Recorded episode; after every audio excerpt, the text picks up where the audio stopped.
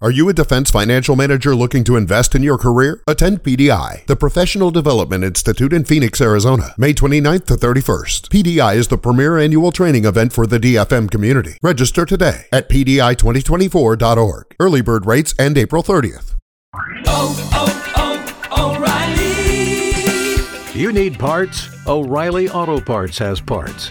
Need them fast? We've got fast. No matter what you need, we have thousands of professional parts people doing their part to make sure you have it. Product availability. Just one part that makes O'Reilly stand apart. The professional parts people. Oh, oh, oh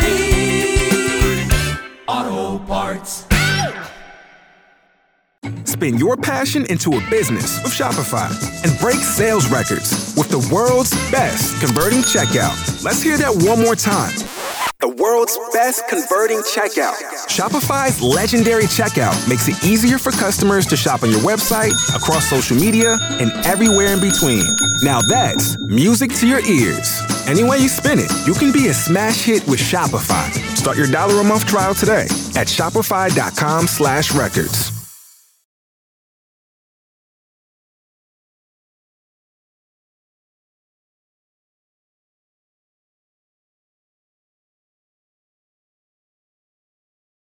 The advice and opinions expressed by the host of Autism Live and her guests are meant solely as suggestion and should not be in any way construed as child specific advice. Any choices you make in determining your child's treatment are completely at your own discretion. Dr. Doreen Granpeesheh is the Dr. Doreen is an expert in autism. Doreen Granpeesheh. Dr. Granpeesheh. Dr. Doreen Granpeesheh. Dr. Doreen Granpeesheh is a visionary in the field of autism. Now you can ask her questions on Ask Dr. Doreen.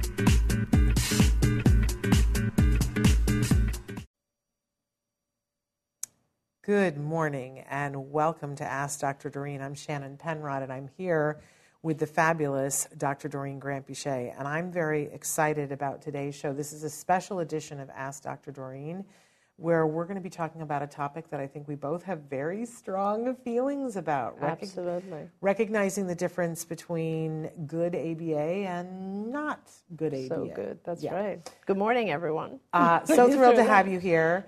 And I'm feeling especially sparkly because by accident I, I chose something that would match the set exactly. I feel like. Uh, Oh, that's Like, true. But we're both wearing blue, which yes. is kind of nice. Uh, it is. I feel very uh, springy, fresh August with That's you. right. Um, so we uh, we're coming to you guys live right now. I mentioned this on the show yesterday that this is a special talk um, that is just going to kick the conversation off. So we're going to do things a little bit different this morning.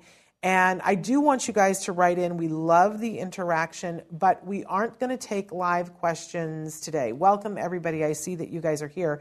But we aren't going to take any live questions today. But please write your questions in as we go through because then we will answer all of those questions on next week's show because I'm sure that there will be, there's already been questions that you guys have sent. in. Definitely, and it's such a, a hot topic, I think, Shannon, and it, we have so much to talk about today that hopefully we'll make it through. Yeah. And if we don't, we have next week to resume. There we go. So, just a couple of things right off the gate here. You can be writing in your questions on any of the, the formats that we're on. Traven's going to show you uh, what some of those are either now or later on.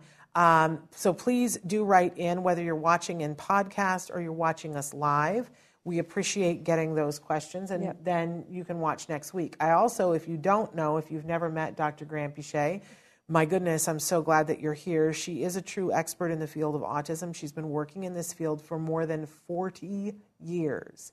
I know she doesn't look like she could possibly have done anything. She hasn't been doing laundry for 40 years, right? But it's true. And she's worked with individuals all across the spectrum and all different ages, at all different challenges, all different abilities.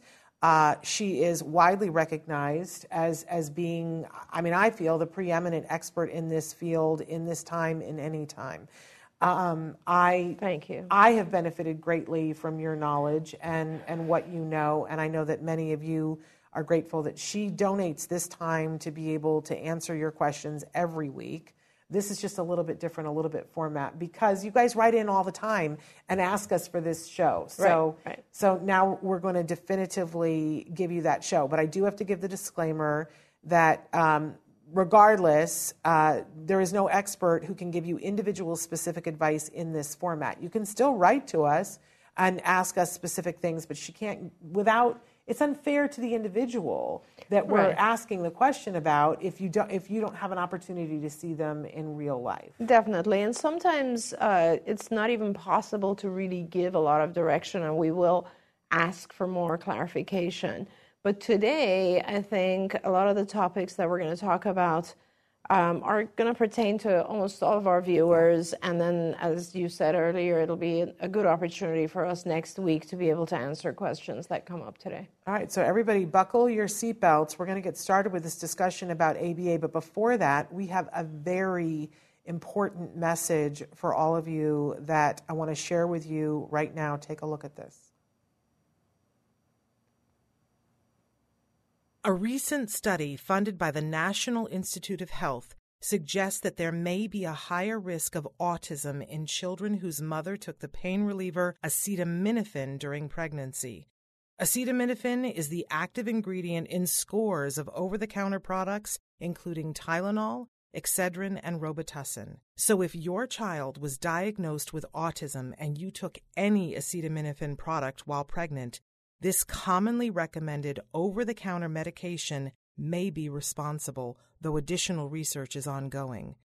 If you or a loved one used Tylenol or other medications containing acetaminophen while pregnant and later gave birth to a child diagnosed with autism, you may be entitled to financial compensation. Shapiro Legal Group is now evaluating potential legal claims by parents of autistic children. Call right now to see if you may be entitled to financial compensation. There are time deadlines to file a claim, so don't wait. You can reach Shapiro Legal Group at 888 657 0455. Again, that number is 888 657 0455. You can also contact Shapiro Legal Group by going to shapirolegalgroup.com forward slash autism. Shapiro Legal Group PLLC associates with attorneys throughout the country to help people nationwide and is licensed in New York and Washington, D.C., and has its principal office at 60 East 42nd Street, New York, New York. This ad was read by a non attorney spokesperson. That you guys, uh, if you feel that you qualify for this study, please uh, call that number. All right, but today we're going to be talking about ABA. Yes. Very hot topic. Um, and from time to time, we're going to show you some slides here, and I don't know which one we're on, Traven. Um, but um, this is, you've spent a great deal of time working in this field. And I am not an expert in ABA. I'm going to say that right now, but I'm going to be providing the perspective in this discussion of a parent who had five years of intensive ABA in my home, um, which I watched a great deal of through Yes. baby monitors and participated as a parent. And let's remember that, I mean, I don't want to give away the story at the end, but my son is starting his sophomore year of college with absolutely no supports on the dean's list Yeah. um, which a bunch of people told me was never going to happen. Um, so I'm incredibly grateful to good ABA. That's right. But I, uh, I really want to talk about um, the differences because I feel if we don't empower parents to know the difference, there will be people who will say no to good ABA, which to me is the most tragic thing that could ever happen. Yeah. And then there will be people who will suffer through ABA that is not effective, not doing their kids good, but say, but I want what Shannon has, so I'm going to suffer through it. And that also to me is, is so devastating that it makes me sick to my stomach. So I feel like if we empower parents by giving them the knowledge mm-hmm. of what it looks like, what are the hallmarks of it, that, that this will be, that everybody asks us for this all the time, right? Yeah, absolutely. And I, I, I'm excited to actually be doing this talk with you because really I'm worried about the field, to be honest. I'm worried about all the people who will not benefit from good ABA, but I'm also worried about the field because uh, it's just being misunderstood. So, and you know, when you have poor quality ABA out there, it can affect the future of the field altogether. Absolutely. So, yeah. Absolutely. So, can we start with just a brief what is ABA so that because I know there are people probably watching that they're like I don't I you know people I hear people talking about it Sure. but I don't really know what it is. Absolutely. So ABA stands for Applied Behavior Analysis. When it first, when we first started practicing ABA back in the let's say 70s or so, it was called behavior modification, and it is a type of psychology. Let's put it that way. And what it has to do with is a, a um, these are techniques that are used to alter behavior. Okay, like anything else in psychology. So basically, uh, with ABA, it is based on the premise that any behavior can be changed by changing the antecedents or things that happen before that behavior and or the consequences things that occur after that behavior. So i mean i can give you a million examples of that. That happens in real life all the time right? So you know i don't know a child has a tantrum in a classroom and the teacher takes away a token and then puts the ch- has the child leave the classroom. Just an example. Or um, you know a child is uh, doesn't know how to wash their hands and a parent will open the thing the faucet and show them how to wash their hands. So as you can see the child uh, the behavior of the child is altered by the things that can happen before because if i'm showing the child how to do something then they're going to model right? And that's altering their behavior. If a child tantrums and they're removed from the classroom that's going to alter their behavior and that's what aba is all about it's like how do i manage so when you apply aba and you know AB, aba Shannon, of course is applied to a lot of different things not just autism right it is applied to employee uh, work uh, you know conditions. So, for instance, you have employees who are goofing off and not working. Well, an ABA specialist will come in and say, you know, the problem is you have these high walls and everybody can just close their doors and nobody knows what they're doing. So, what you need to do is remove the walls and put glass cubicles, and then people are seeing each other, and as a consequence of this antecedent change, Yeah. their behavior will change because they'll look at each other and they'll see, oh, I better start working, and that'll alter their behavior. Or uh, the whole concept of, let's say, uh, you know, bonuses at the end of a good period. That's ABA. Yeah. So you do good work, you get a bonus. You do uh, good school work, you get a good grade. That's all ABA. And because when you get a reward, like a good grade or a good bonus, your behavior will continue and increase, whatever behavior it was that earned that bonus. So that's the concept. Now, when you apply it to autism, the way that it is done is that you look at each child, right? And as we know, children with autism are very, very different.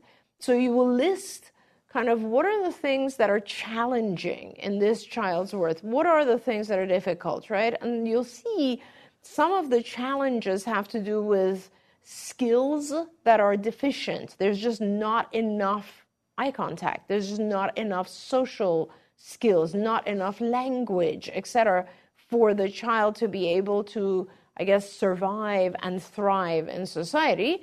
And then there are some skills that are excessive. So, for instance, the child will tantrum instead of communicating. The child will hit others. The child will run away. Those things are too much, right? So the goal is increase those areas that are somewhat below where they should be, and decrease those behaviors that are uh, challenging and maladaptive to the child's life. And what you're doing is you're bringing the child's behaviors to a level where their functioning in the world becomes realistic, successful, they're able to live in society, right? And the way that you do that is through the concept of manipulating those antecedents, manipulating those consequences. You will model behaviors that are good. You will prompt and help the child do those behaviors, including language, and then you will reward them when they occur. And it's really as simple as that because behaviors that are rewarded will increase, behaviors that are not rewarded will extinguish, decrease, and fade out. Yeah. And that's all ABA really is. So you know what I say to people when they ask me that question, what is ABA? Yes. Give me now that you've heard the explanation from the expert, what I say is it's a really good teaching technique Yeah. based on science um, that we know it's really effective. In fact, it's considered the best teaching technique for anything. Absolutely. And that's where I start because I loved your explanation. And for people who are a little further down the road, listen back to what she said and it will help you. But if you're overtired, overwhelmed, and a mm-hmm. parent and you're like, I want to help my child and I don't I don't see that like the, the typical thing that I was doing to teach my child how to whatever it is, mm-hmm. to say I love you, to you know wash their hands, to eat with a fork, whatever it is, didn't work, and now I don't know what to do.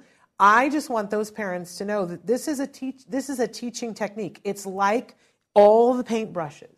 Yeah. And then you're going to take the paintbrushes and apply them to each canvas, and each child, Yep. each individual is a different canvas. That's right. And and and but the super cool thing is it's all based on science. Now, you can be with lovely people who understand the science and they will talk about the scientific way that they're that it's being accomplished. Mm-hmm. It's like the computer. I don't really need to know how Oh, that happening? works. I want to know, oh, you push F11 and that happens? Right, right. I you oh. Right. And I think the the criminal thing about ABA is that people I almost feel like you got to see it, good ABA to really really get it. Yeah. But how hard is it when you're a parent and you don't have the opportunity to see it and you're being asked to sign up and your child is already doing it and you need to know is this good or bad? Yep. So we've given you some things to look for That's that are telltale signs that you're getting the good ABA. Absolutely.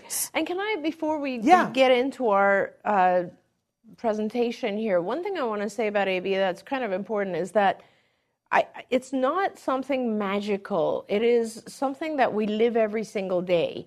It's just kind of compressed and clarified Yeah. for our child. Yeah. It's like in normal life, there's a lot of ABA happening for all of us. Yes. The the reason the problem is with our kids, they have a hard time paying attention to all the cues in, in their real lives.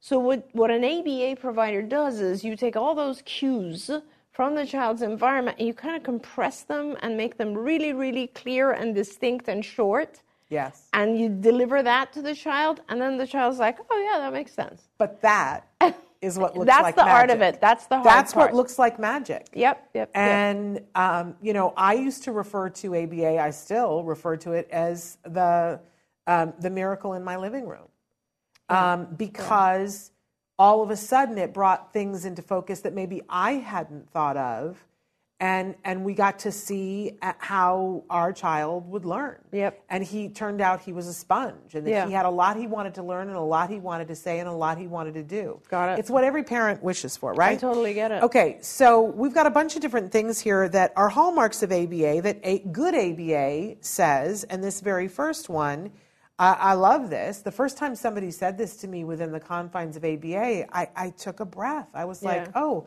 this is fantastic. So I don't know if you've got it there, Traven, but the student is never wrong. Yeah, never. There's no right or wrong at all when you're doing ABA. When the student or the child or the adult or the individual, the client, when they get something wrong or incorrect, it's because you, as the ABA provider, have to modify something. You need to change something, not the student. There's nothing wrong with their response. Yes. They are responding to whatever environmental cues you put in front of them. Yeah. So if I ask a child, if I put something in front of a child and I say, What is that? and the child can't respond or responds incorrectly, it's only because I didn't teach them the things they need to know in order to answer that correctly. Yeah. And that's it. You make modifications. In fact, you know, Sh- Shannon, I have a uh, one of my patients that I'm seeing now. Uh, I just saw him on Saturday, and I noticed that you know after a year or so, almost a year, he still is having a hard time hitting his staff sometimes, right? Aggressive towards his staff. And I thought, okay, this is like he's definitely trying to communicate something different, right? Because when we hit, we're trying to communicate frustration, whatever it is, and his language level is not quite there. And I realized, oh, he's just trying to delay. He's all he's ah. trying to do. He's not trying to get out of the activity because he actually enjoys the activity. He just likes the delay, the game of the delay, you know? Right. So we had to change kind of the protocol altogether. Right. And that was after nine months with me. Yeah. So ABA is like a machine that's constantly changing so that the child is not wrong. Yeah. And as a parent, this, as I said, it, it made me be able to exhale breath because I felt like there was so much out there saying there was something wrong with my child and that he couldn't learn and that he wouldn't learn. Oh, God, And no. that he needed to learn how to learn the other way. And then when we discovered ABA, good quality ABA, like, whoa. it was, you know, it was like, oh, well, the way he learns is this. Yes. So let's capitalize on that. Yeah. And it felt like a win to me as a parent. That's very so true. if you're getting good ABA, you will never hear that there that there's you know something wrong with your child or that your child is wrong. They will be changing their teaching techniques to meet your Constantly. child. And also, that's a really good point because you might be a parent who has not had success with ABA. Mm-hmm. You might actually even be with a very, very good provider, but sometimes what needs to change is not just the teaching technique, but it's also, let's say, the biochemistry of the child. Yes. So sometimes, and this is very important, is that you know you may have a really good ABA provider. You also, as the parent, need to check and make sure your child is sleeping, feeling good, uh, aware, paying attention. Perhaps they need medications to help them with the attention part or with the anxiety or whatever it is. They need to be physically, biochemistry level ready for learning. Yeah. And then good ABA works. Yeah. Well, and it'll take different amounts of time for different things. And there are even other considerations that we were going to talk about later. But a lot of times, right now, we see parents who say, okay, all right, I'm going to do ABA. I'll do eight hours a week.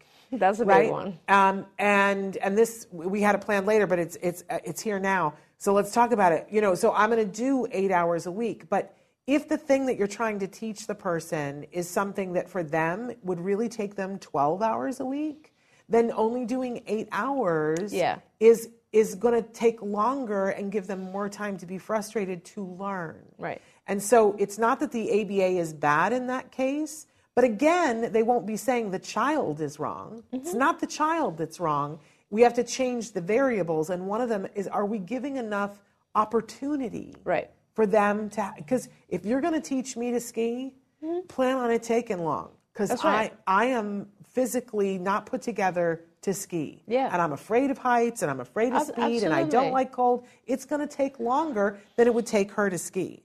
Right? But we wouldn't say that I was wrong Yeah. in ABA. Right. We wouldn't say that the teacher was a bad instructor, but a good instructor would say, we're going to take a little bit more time with this with There you go. So let me ask all of our viewers why is it excessive to do 30 hours, let's say, of ABA, but it's not excessive to have our child in school for 30 hours a week? Yeah. What's the difference? Because we think, because the whole, where did we even come up with that concept that school should be from 8 to 2 or 9 to 3, like 30 hours a week? How did that come up? Yeah. It's because of the amount of stuff that needs to be taught, right? And half that stu- half of that stuff is not even material that we ever remember in our lives, right? I don't remember a lot of geography or history that I studied. It's not something I use on a day-to-day basis. Whereas language, communication, uh, eye contact, social behavior is stuff that I use every single day. And the better I am at it, Yeah. the more friends I have and the better job I get and the more I am able to get through life in a very successful manner. So those are things I often tell parents. I'm like, well, how much it's your decision, right? It's not the decision really. I mean, a, a provider can make a recommendation for a certain number of hours based on the things that are required to teach, right? That we need to teach any given child. Sometimes I'll have a child and I'll be like, oh, this child is extremely, you know, their their language is the only. It's very ad, advanced language is only limited. Everything else is really great. The child is doing very very well. They're social. They're they have friends, all that sort of stuff. It's just a few concepts. I don't think we need more than eight or ten hours. But when you look at a child who has no very limited ability to communicate, uh, lots and lots of challenging behaviors because that's how they communicate. uh, you know, is not potty trained, is not able to interact with others, is not able to even sit still for a while. All of those things, it takes a long time to teach those things. It's a lot of hours of hard work. And that adds up. And that it's important to realize that ABA can be very intensive and it is worth the work. Yeah. But even for the kids who have a lot of skills, let me say this from the other side of the, the table here that um, what I see a lot is that there'll be, you know, a seven or eight year old who, who has some skills. Yeah. That they're very good at things. And so they'll come back and they'll say, oh, well, you know, you could have 30 hours, but, you know, you really don't, you really don't need that, whatever. And they tell everybody, your kid is so good. I don't trust that anymore because then then the parent goes but you know but we're having meltdowns yeah and we're having this and yeah. whatever i say to parents whatever they say when they come back to you and they say okay we're going to give you x numbers of hours unless that number is over 30 push for more.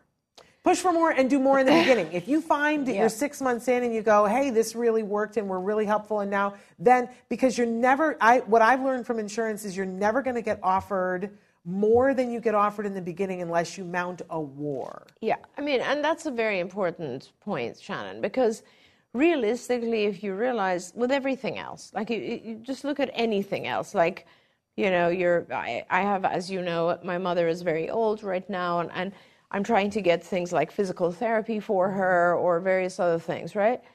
It's, it's not like insurance comes back and says, oh, yes, we'd be happy to offer you, you know, 10 hours a week. No, they start with one, right?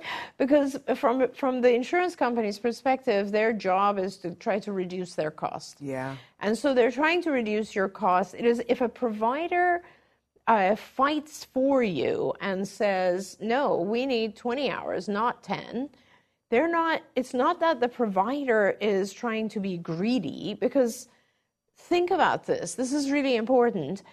Uh, you know, every provider, every organization that provides this type of therapy will currently have a wait list of children. Just because there's not enough people providing good quality ABA. So if I have a wait list, that why would I insist that your child receive double what they're receiving? All I can, all I have to do is take the next child, right? And the next child. For me, it doesn't matter. I can do 10 hours with 10 children, or I can do, you know, 20 hours with five children. What the providers that are insisting that you increase your hours as a parent are doing it because your child will need those hours in order for them to learn all the things they need to learn in a very compact period of time. It becomes almost impossible to get additional hours when your child has passed a certain age, let's say eight or nine. And also remember, as your child gets older, other things are added onto the child's requirements, like school. Yeah. Right? When your child is three, we don't have to worry about that. We're working on skills your child needs. We're not yet concerned about academics. Later on, those things play a role as well. I just tell parents be greedy.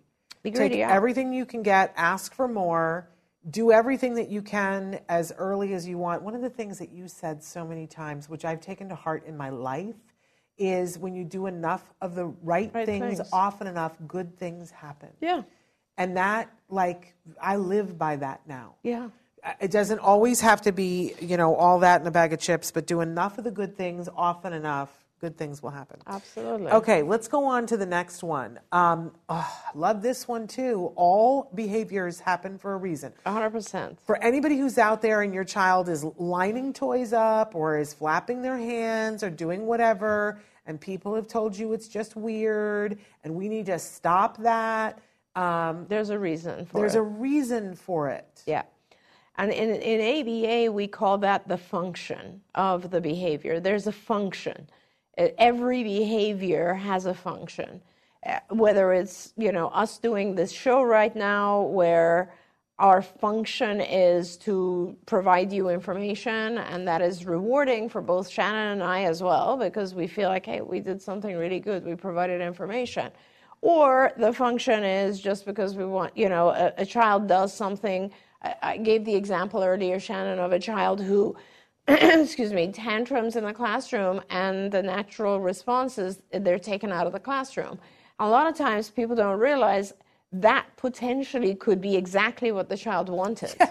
Right? If I, as a child, knew every time I throw a fit, they're going to take me for a walk outside, I'd be doing that day and night because who wants to sit in a classroom that uh, which is overwhelming or they're not learning or the sounds are bothering them, whatever it is, right?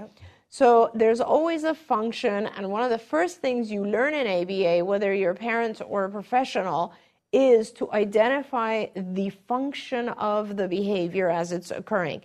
And these are usually, I always explain these very, as to make it simple, you're always trying to gain something or avoid something. Yeah. Always.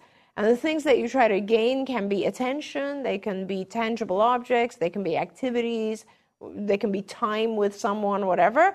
And the things that you're trying to avoid are whatever you consider to be aversive. Yep. And that's going to be different for each person. Yep. That's it. That's all it is. Absolutely. But I also, uh, you know, I, I'm, I'm particularly, um, I don't know, protective of the fact that, so if we establish this idea that all behavior, behaviors happen for a reason, and then I hear parents go, yes, so my child should be able to just stim whenever they want to. Mm-hmm. And I'm like, well, okay, that's absolutely, you know, if that's your philosophy on that. But here's the other thing just because it's there for a reason, it has a function, it doesn't mean it's the most functional way you can get your needs met. So if the way that I choose to get attention is that I bang my head on the kitchen floor, mm-hmm. I think we could all agree that, hey, wait a second that they're banging their head on the kitchen floor for a reason, but what if we taught them a better way to get that need met? Then they wouldn't have to hurt themselves. That's right. Now that's not me saying, you know, you don't you don't get to get your need met. It's quite the opposite. It's saying I'm going to give you a more functional way That's right. of getting your your needs met. That's right. And and you know, for me, that's I'm really glad you approached that part of this subject because right now there is a lot of discussion of like should we even alter the environment in order to change the individual's behavior Yeah. and let's hit that because that's a really hot topic Yeah. right and the question is really uh, you know it's it's one thing like a parent might say I, I i don't care if my child in the home is you know punching the walls. And every time they do that i go and give them attention because i know they want attention. But what if they're punching other people? Yeah. right? What if they are doing things that are uh, non-adaptive very challenging for society? Yeah. right? And i often i talk about this because there's so many other uh, disorders illnesses disabilities whatever you might want to call it where the individual is doing something that is potentially uh, harmful or challenging for others or for themselves and we actively work on trying to treat that and help them right? But with autism there's this discussion of maybe we should just let it happen. And i can tell you two things. One is when you let a, a child with autism uh, either do challenging behaviors that are challenging for other people. Yeah. Um, and when you do that, what will happen is over time, they will be isolated because other people don't want to be around that. Yeah. They will just be isolated. And as they get older, these behaviors become more and more ingrained and it becomes harder to change. So, for instance, if my way of getting attention right now, and which is, by the way, if you think about it, one year olds might do this as well. A one year old might come up and hit you. eh, and, because you're not listening, right? Right. And be like, "Mommy," like Yeah, that, and then you look down, and the first thing you do is you say, "Use your words. Don't hit me. Use your words." And by the time they're three, we won't let them hit. That's right. Why do we not let the typical neurotypical three-year-old hit? Yeah. But and we teach them not to, and we teach them to use their words because that is our society and that's how you function in society. Yeah.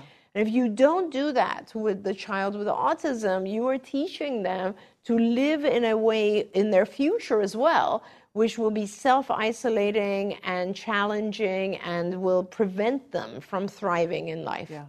Now, I know some people are going to write in and say, well, why don't you try to change society? And listen, I'm all about that too. Let's ch- and society is changing. It's changing. And COVID has pushed It's it changing. further so that it is changing. But I want to go back to the whole thing about well, wait a second. If I'm a good ally as a parent, as a caregiver, as a teacher, as somebody who works in the field, shouldn't I want to help the person accomplish what they want to accomplish? Shouldn't that be the number one thing? Absolutely. And so, I, if if if I see that what you want is attention and what you're doing is hitting your head to do it, and I know that there is a way that I a, a, way that I could teach you a different way to Mhm. get that same attention so that your need is met and you don't hurt yourself. I feel that not only Why is that a good thing to do, Yep. it is my responsibility A hundred to help you to get to that. And that is what good ABA does. Yeah. hundred percent. Because otherwise, Shannon, think about like people who have anger issues due to whatever. Right. Why do we ask them to go to an anger management class? Right. Why don't we just let them be angry? Well, and and Right? it's for everything. But it's I want to say that it's better. It you know yes, it, it society functions better when we do that. But let's remember, it's better for the individual. Oh, it's better for the individual. I mean, I, and an example, not to use just anger as an example, but just like the way we handle ourselves in society. You know, this whole thing that happened a few months ago with Will Smith and Chris Rock, right? Why is it that after that behavior, everybody was like, whoa, what's going on with Will Smith? He might need help. He should really look at his background and figure out why he did that behavior. yeah, Well, he did that behavior because in the past, that behavior has been functional for him. yeah. And, and the question we have to ask ourselves is why are certain things like that not allowed in society? But then we say if an individual with autism, let's say, wants to, has to, or needs to hit you in order to get attention, spit at you in order to get attention, that should be acceptable. Yeah. And that's that's my point, you know, and I am the biggest advocate of individuals on You the are. I've dedicated my whole life to them. Yeah. And I do actually, I'm very, very happy to see that society is changing. Yes. As you know, I do training for very large organizations that are trying to uh, provide accommodations for individuals on the spectrum, same as schools, right? Which is fabulous. But we have to kind of meet in the middle, and we That's have to make sure that we are also learning to to uh, live in society while society's rules become a little bit more amenable to us. Absolutely, absolutely. I'm going to go on to the next slide here because some of this is going to overlap a little bit.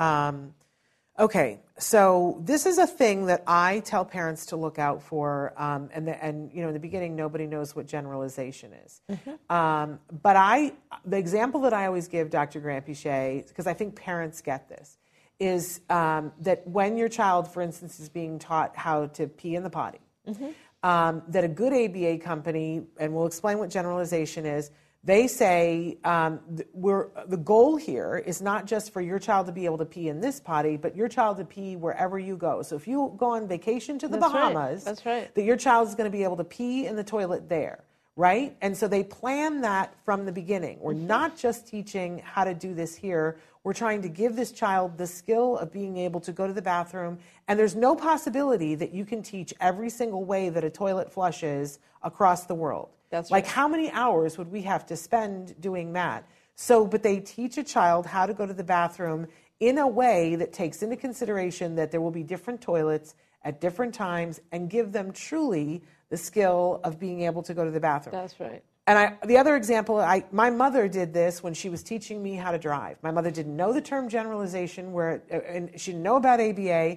but when she was teaching me how to drive, she was trying to teach me how to be able to drive anywhere. Any, anywhere, any In car. any car. There you go. Um, and so there were some, you know, some things that were specific and some things that were general, but she tried to do that from the beginning. Yeah. And I see it's one of the hallmarks that there are ABA providers who are like, we'll worry about that later. Yeah, yeah, that's a really good point. There's actually two sides to generalization, and it's very interesting. So, generalization in general basically means being able to use that skill in real life. That's what it means.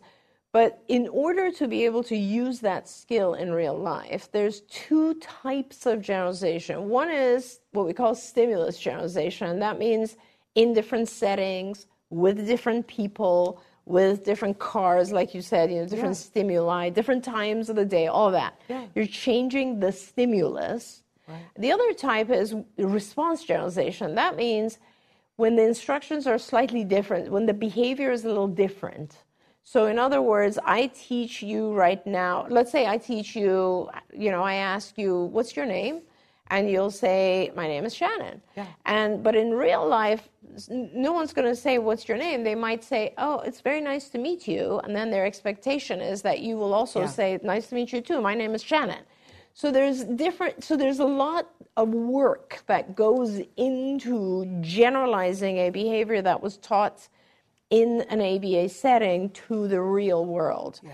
And good ABA providers do that from the very beginning. As soon as something is learned, they make sure that it is done across people, different settings, different instructions, Yes.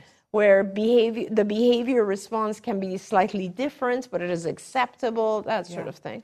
And this is a really important one for me because when my son was diagnosed by the developmental pediatrician who diagnosed him, and I said I heard I didn't even know the right letters. I said, "What about that ABQ or whatever thing?" And she said, "Oh, you mean ABA?" And she said, "Oh, don't do that with him. Promise you won't do that with him because it'll turn him into a robot." That they'll just teach him rote responses, and that terrified me and cost me six months that we didn't get ABA. And I think it's important because she was talking about bad schlocky ABA, where they're just teaching, I do this, you respond this way, that's it, we're done, let's all go home. And, and what I saw was good ABA gave him the world. Yeah, yeah. And I want to say, you know, that that ABA that everybody talks about as robotic is Yeah. is what's usually is referred to discrete trial training, DTT. And you know what? It does look robotic in the beginning, and there, because there's nothing to generalize unless you've mastered it. Something else that looks robotic is when you're first learning a musical instrument. Thank you. Uh, when you're learning um, your alphabet, when you're learning numbers. I mean, these things with the times tables, these are uh, just pure memorization tasks or just repeat tasks Yes. until you learn, right? Those are sometimes when you're learning something brand new, there's a lot of repetition and it can be referred to as robotic. The key to it is that as soon as you've learned it, it is now modified and it's made to fit the world as we're talking about. Yeah. But there's, if there's nothing to generalize, then in the beginning there's going to be some discrete trial activity. Once that's mastered, then you do all of this natural environment type stuff to help generalize it. I always think about the, the part in My Fair Lady where they say, By George, I you think she's got it. Yeah. Right? And that's the moment that we all want to see our kids get when it's theirs. Yep. When it's theirs. And good ABA makes that happen. Yep. Bad ABA just teaches them the rote and never gets Right, past that. right. Okay. Uh, on to our next one. Oh, this is important. So important, so important. It's got to be fun. It's got to be fun and and and fair, and that's Yes, always what I that's say, the other thing you say, Because yes. sometimes, because it's really all about the fun comes from you know. Sometimes a parent will say to me, uh, he- "My child is not interested in anything. Like they have nothing that is a real reward or reinforcer, what we call reinforcer." And I'll say, "Well, if that's the case, we got to go home, like because this ain't gonna work." ABA is based on being able to give enough reward that the child remains motivated. Now, think about that. If you're giving enough reward and the child is motivated, that means it's fun, Yeah. right? The child should want to be there. Now, let's not confuse that with the fact that there will be times when the child is or the patient is crying or upset or um, objecting to the new rules, right? Because you know when when a child is let's say hitting you in order to gain an object and an ABA team comes in and says, "Oh, well, we don't give the object if he hits you. We give the object if he asks for it." Then the first thing that's going to happen is the child's going to hit you and wonder why he's not getting the thing he wanted because he used to in the past. Yeah. So now he's going to hit you a little bit harder. That is, as you know, Shannon, is called an extinction burst. But, but so that phase is not fun. Right. But as soon as the child learns to ask or point to an object or somehow do it in a non disturbing way, in a very adaptive manner, then the rewards will pile on and the child will be so proud of themselves and everyone will be cheering and it's a beautiful moment. And over the course of time first six seven months even sometimes a year the child suddenly learns whoa this is fair. Yeah. this is fair. There are moments that are tough but then when i do things that are expected of me i am heavily rewarded. And so many of my children have you know you, you you hear from their parents the first couple of months are tough and then the child is sitting looking out waiting for their therapist because they can't wait to start their session Yes. because it's fun Yes, my son loved it when the doorbell would ring and he would know that it was a therapist coming. He would eh, like he, he would just run to the door like so excited. There was one therapist in particular, and he would run to the door and he would Peter, Peter, Peter. He wanted to see Peter. um, that he absolutely loved when he was there. There were times when he would get upset, and that was the hardest thing for me Yeah, as a mom. yeah. Oh, my god. and then when he was 10, um, we were working on a, on a thing that isn't available right now, but it showed some of this. And I was watching a video of a child who was doing ABA who was in a moment and he was crying, and the mother was on another camera reacting, and I was crying because I was remembering. And my son came over and said, What are you, mom? What's wrong? Why are you crying? And I said, I'm watching this thing. It's really hard. And he started watching and recognized some of the people in it because one of the, the therapists was somebody that was on his team. And he said, Is that me? Is the little boy me? And I said, oh. No, no, it's another little boy, and that's his mom. And he said, Why is she crying?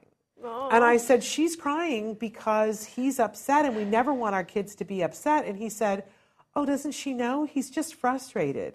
And no one dies from frustration, Mom. Oh, my you know what frustration is? Frustration is when things are about to change for the better. oh my god I know. This was from my 10 year old who had been through the same therapy. That, and I Just gave called me that mom. goosebumps. I called that mom and I said, I just, I'm calling is you from when- the future that my 10 year old, because I wish somebody could have called me on the day that my son was crying when he was frustrated Yeah. and say, he's going to be 10 and he's going to be fine and he's going to be able to tell you, I was just frustrated and frustration is what happened.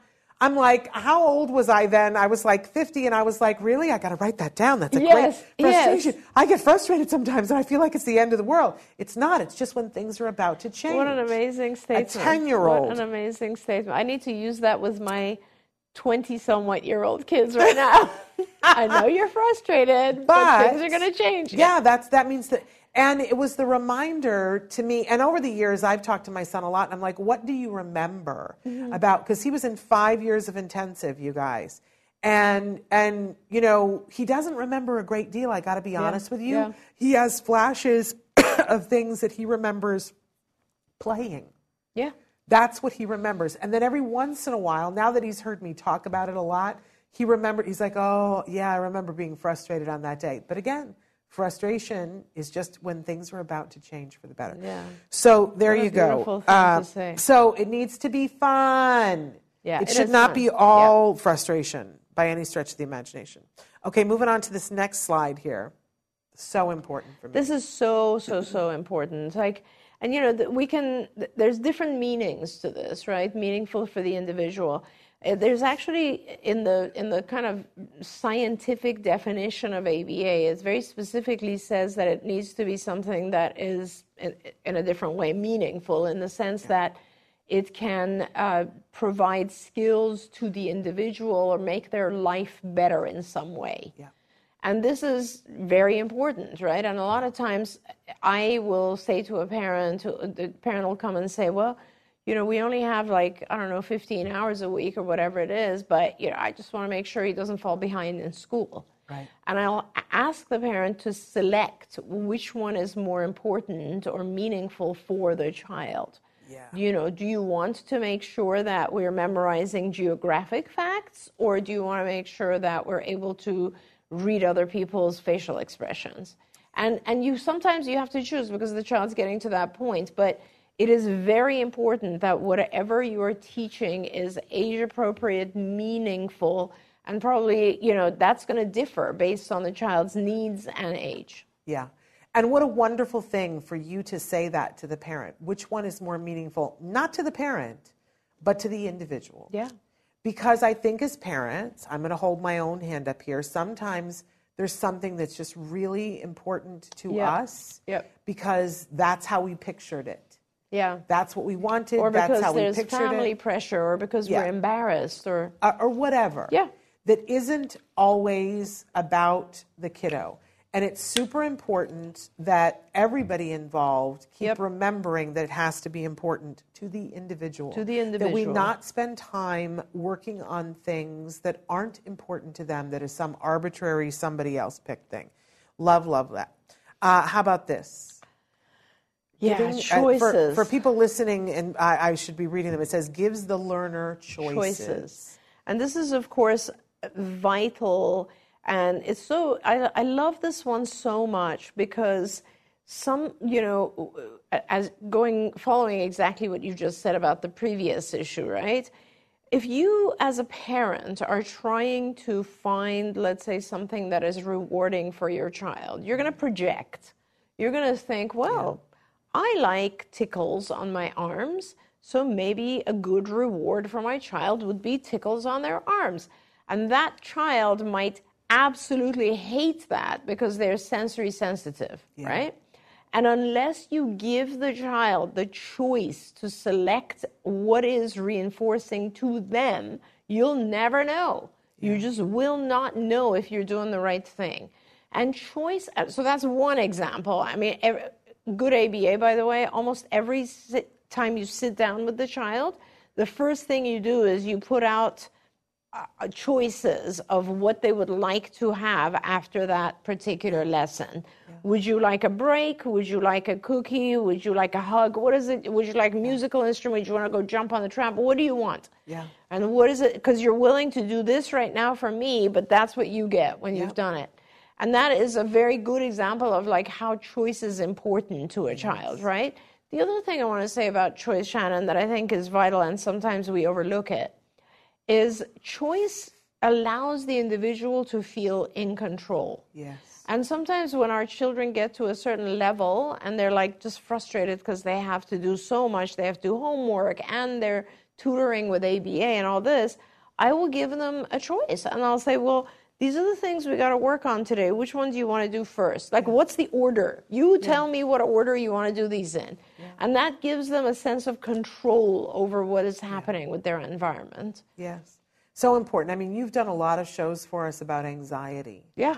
And I think, um, you Uh, know, there you go. That's another great example. I, I think that a, a lot of our kids suffer from anxiety, and yet I see when they are given a choice that that mitigates some of the anxiety, Definitely. uh, which I think is an important thing for all. It, does that for me.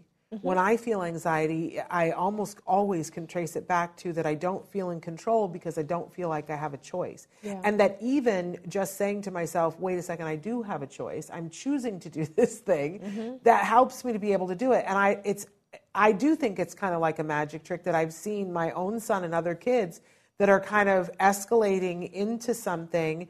And then somebody says, okay, Oh, I'm going to give yeah. you a choice. Now, it might actually be two things that they don't even particularly want to do, Mm-hmm. but they understand that they've learned over time. We're still going to have to do it, and I'm going to get this afterwards. But which one do I want first? Do I want to do math facts first Absolutely. on the iPad, or do I want to do this first? And there is a level of, okay, I have some Control. choice here. I have Yep. some autonomy.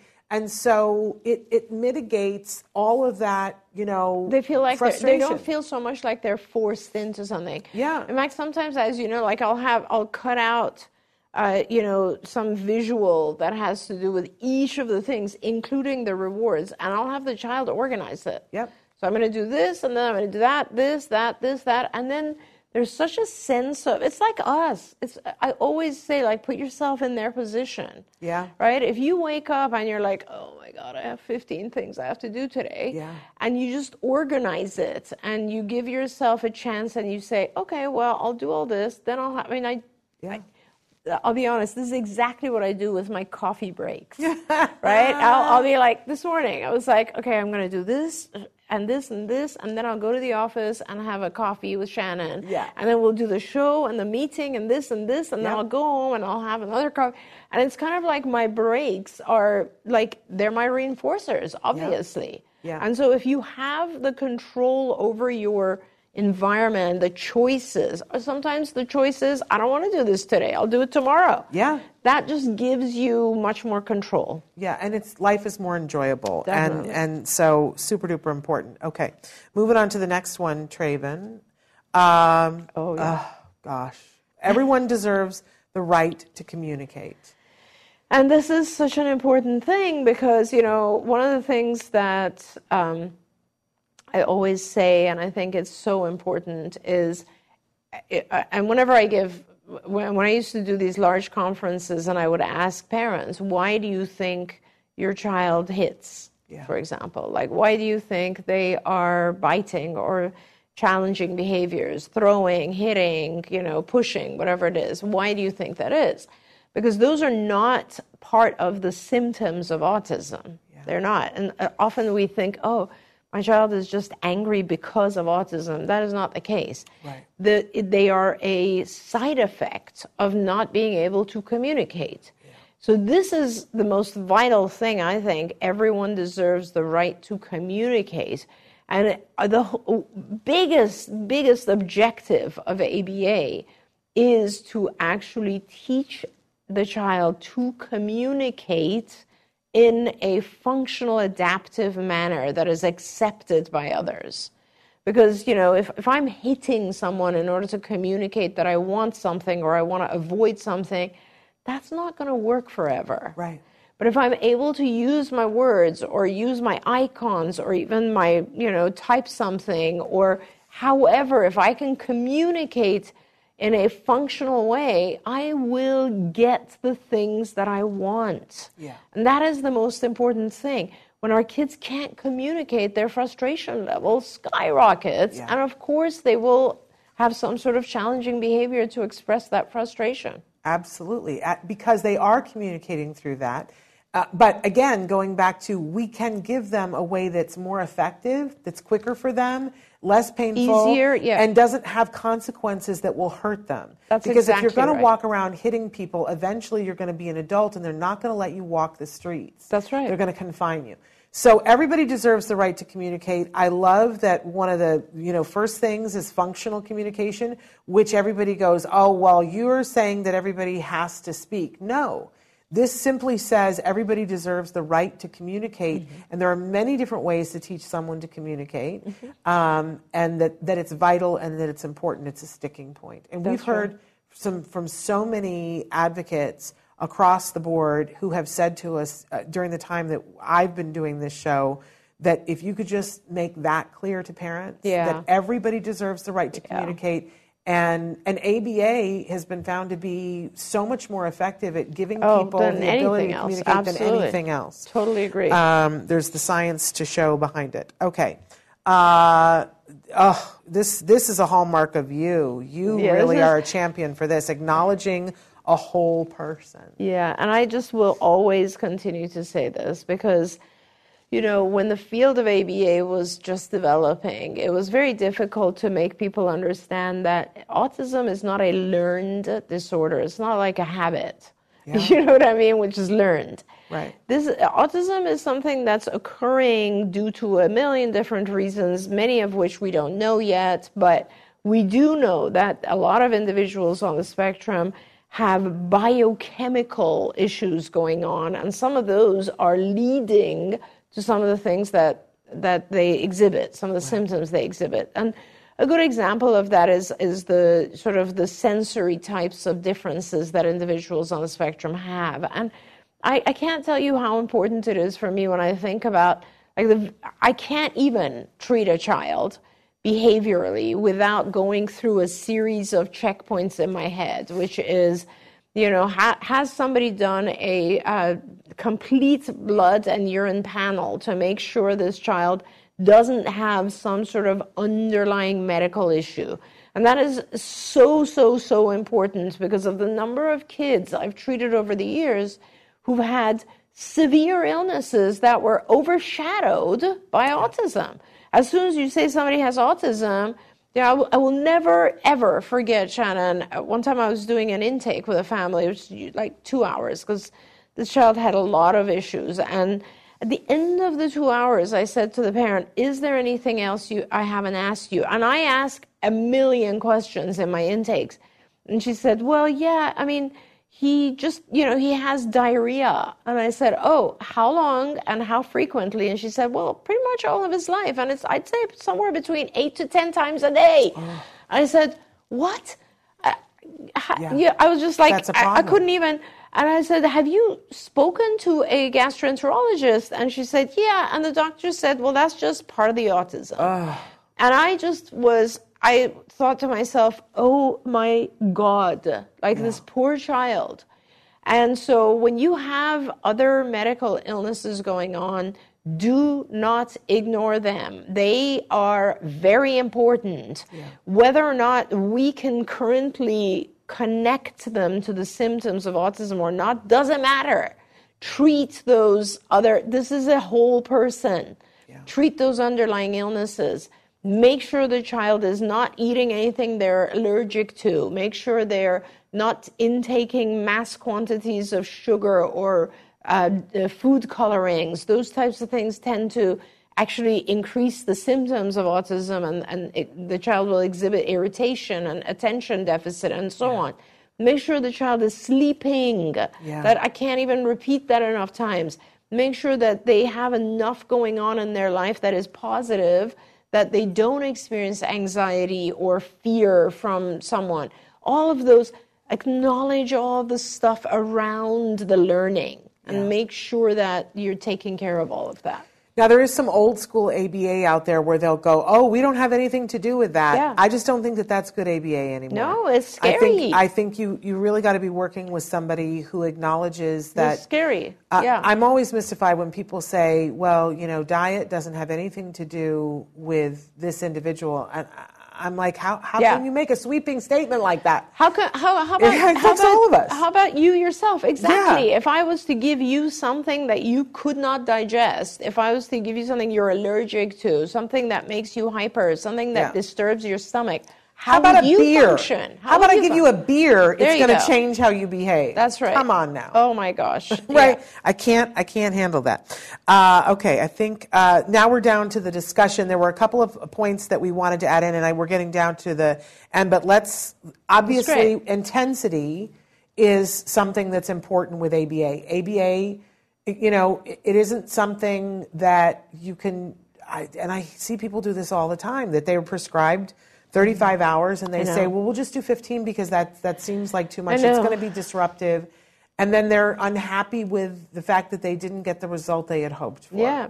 I read an article just today, Shannon, that was talking about uh, organizations that insist on something like, you know, a board certified behavior analyst insisted on the child receiving 40 hours of ABA, and a psychologist who had just evaluated the child said, I don't think they need anything more than 10 or 15 hours.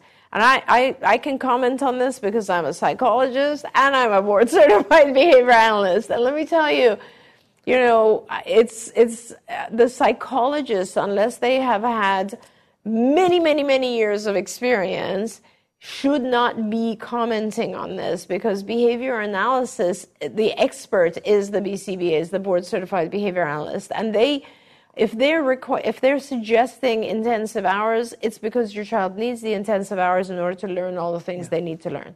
Period. Well, I'm not a psychologist, nor am I a BCBA, but I can read. Yeah. And oh, I've yes. read I've read the studies, and the studies are very clear on this that intensity matters is, is the deal. Yep. And and it makes sense to me because if I if I go to the gym and I say I want to change the way my body looks, and I go to the gym and I see the person in the corner that has the body that I have, I, I might want to ask them, how much time do you devote to this? That's right. I'm not going to like the answer. Well, that's because I'm not going to want to do it. But if I truly want the body that they have, I need I need to up the intensity right. on it. Or if someone wants to learn to play the piano, Thank the violin, or the piano, or if someone wants to become a chess player, yes. it all requires a certain level of intensity. It does. It does. There's that whole uh, 5,000 hour premise yes. that they say if you want to be an expert golfer or play the violin and be an expert, you need to devote 5,000 hours to it. Oh, I wanted my son to be an expert at being able to communicate his needs. Interesting. And so we we did 5,000 hours. There you go. And and my son can communicate now. There you go. So there we have. But if I had only given it 25 hours, I would not have an expectation that I would get the same place That's in any other field.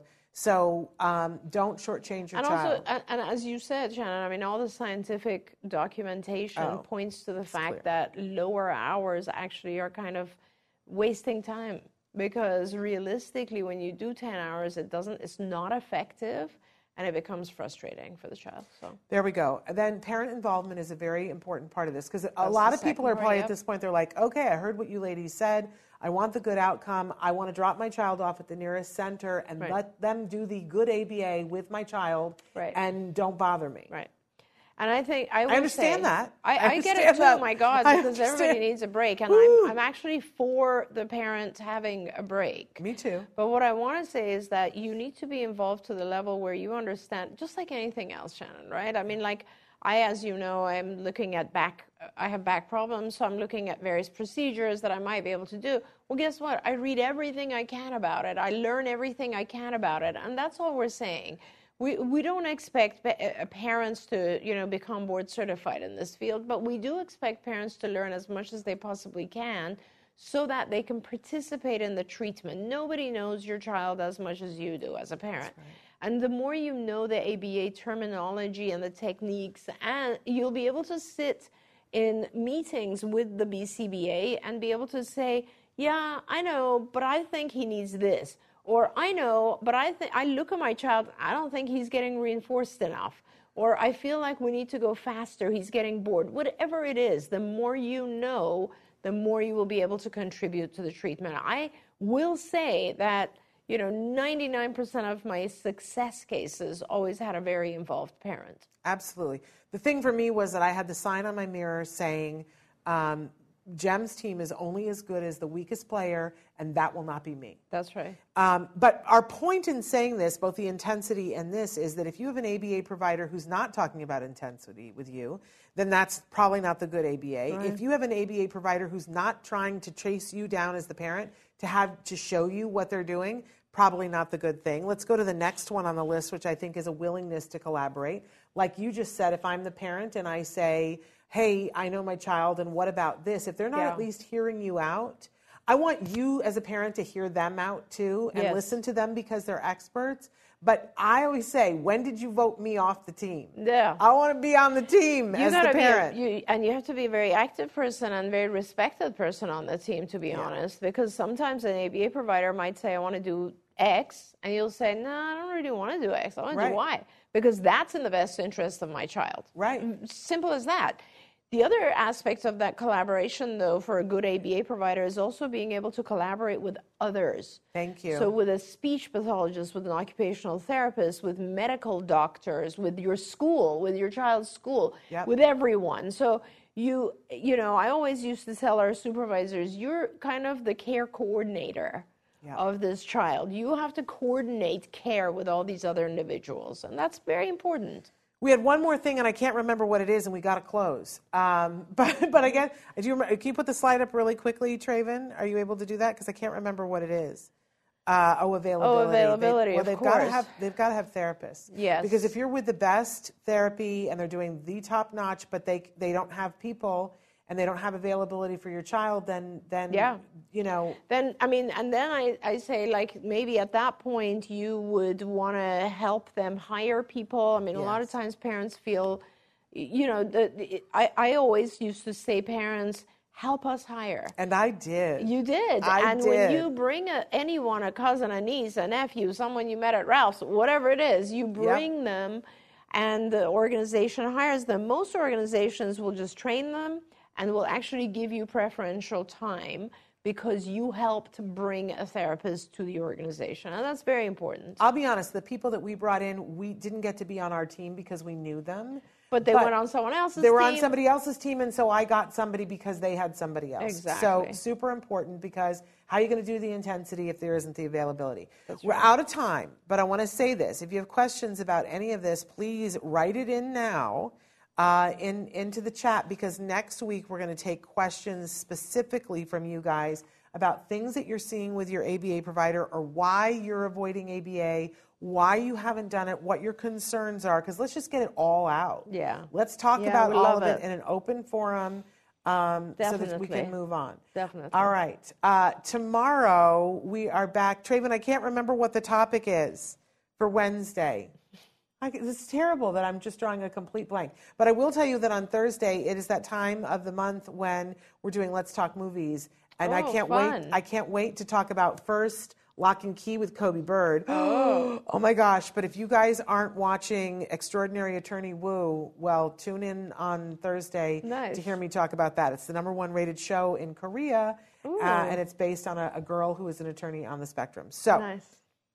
Thank you. oh, we're talking about compliance from a Oh, parent's point of view fun. tomorrow. Uh, about oh, that'll be important, right? Um, and about uh, yes, some having to do with this. So compliance tomorrow. Until then, give your kiddos a hug from me and one for you too. Thank you, Dr. Thanks, everyone. Pleasure. Bye bye.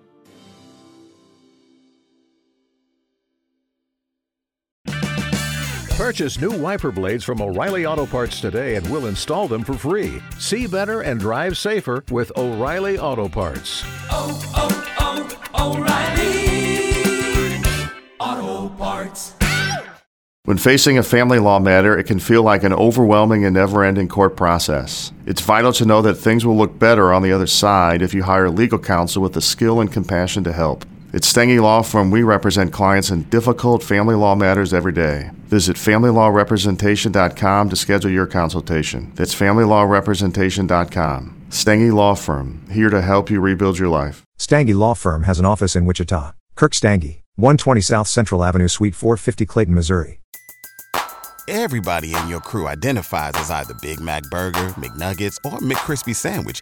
But you're the filet O fish Sandwich all day. That crispy fish, that savory tartar sauce, that melty cheese, that pillowy bun. Yeah, you get it. Every time. And if you love the filet of fish, right now you can catch two of the classics you love for just $6. Limited time only. Price and participation may vary. Cannot be combined with any other offer. Single item at regular price. Ba-da-ba-ba-ba.